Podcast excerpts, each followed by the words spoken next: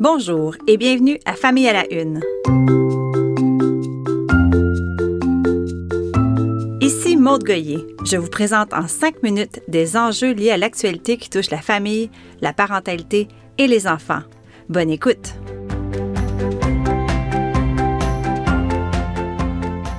Je n'ai jamais aimé me faire dire quoi faire. Oui, c'est vrai, je supporte mal l'autorité. Cette liberté que je chéris est devenue une valeur familiale.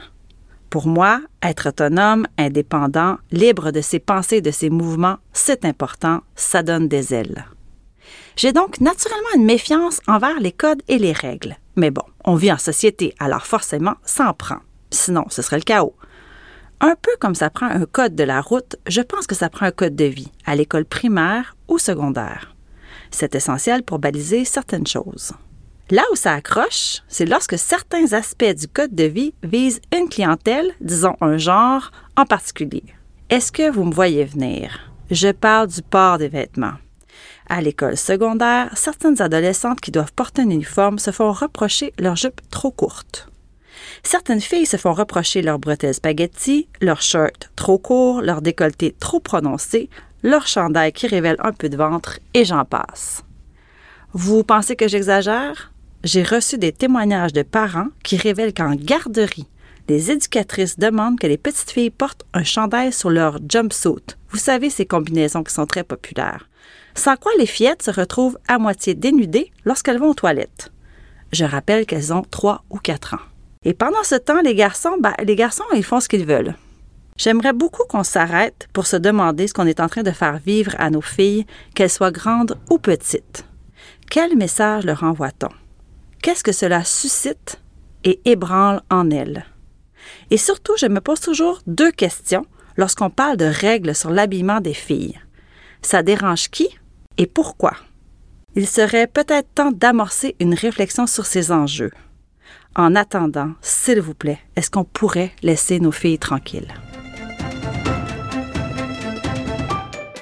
Parlant de temps chaud, avec la montée des températures globales au Québec et partout dans le monde, on risque de vivre un été chaud avec plusieurs épisodes de canicule. Le pire cauchemar d'un parent, ce n'est pas que son enfant subisse un coup de chaleur ou une déshydratation, quoique ce n'est pas souhaitable, on s'entend. Non, le pire cauchemar, c'est d'oublier son bébé dans la voiture. Ça vient d'arriver en Floride où un enfant de 11 mois est décédé après avoir passé trois heures seul dans une auto. En moyenne, 37 enfants meurent de cette façon chaque année aux États-Unis. Et rappelons que la température monte vite dans une voiture. Une étude estime que par une journée de 35 degrés Celsius, il peut faire jusqu'à 65 dans l'habitacle après 40 minutes. Si vous croyez que ça n'arrive qu'aux autres, hmm, détrompez-vous dans la course effrénée du métro boulot dodo, bien malin celui qui pourrait penser être au-dessus de cette erreur tragique. Ne jugeons pas. Prenons des précautions plutôt, et je ne parle pas ici de gadgets électroniques qui peuvent ne pas fonctionner ou être mal utilisés. Certains trucs pratico-pratiques sont éprouvés, comme de laisser son sac à main, son sac à dos ou son sac à ordinateur sur la banquette arrière. Ainsi, il faudra absolument se tourner ou ouvrir la portière arrière avant de quitter l'endroit où la voiture est garée. Il s'agit d'un repère visuel efficace. Évidemment, si on voit un enfant seul dans un véhicule, on appelle la police. Et s'il est en détresse, on le fait sortir le plus rapidement possible. Restons vigilants et aux aguets. J'ai lu avec beaucoup d'intérêt le dossier paru récemment dans la presse sur l'état de nos enfants.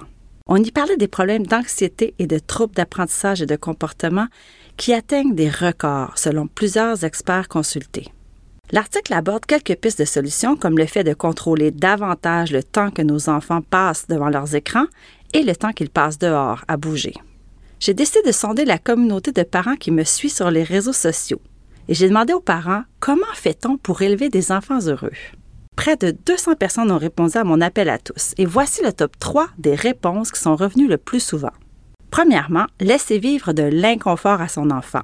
Autrement dit, les enfants doivent vivre des épreuves et des frustrations pour apprendre à s'autoréguler. Ensuite, souper en famille sans écran le plus souvent possible. Les études démontrent que cela a une foule de bénéfices, comme par exemple une meilleure cohésion familiale, une meilleure communication, une meilleure estime de soi chez les enfants, entre autres. Et finalement, mettre un encadrement, une structure claire selon nos valeurs et notre mode de vie. Et on laisse les enfants expérimenter à l'intérieur de ces limites. Plusieurs autres éléments sont ressortis comme avoir du plaisir en famille, passer du temps de qualité, se respecter, s'écouter et laisser les enfants s'ennuyer. Ça ne veut pas dire que cela va fonctionner chez vous. On le sait, quand il est question d'élever des enfants, il n'y a aucune recette magique. Bon, ça doit faire plus de cinq minutes que je vous parle, il faut que je me sauve. Merci d'avoir été là et à bientôt.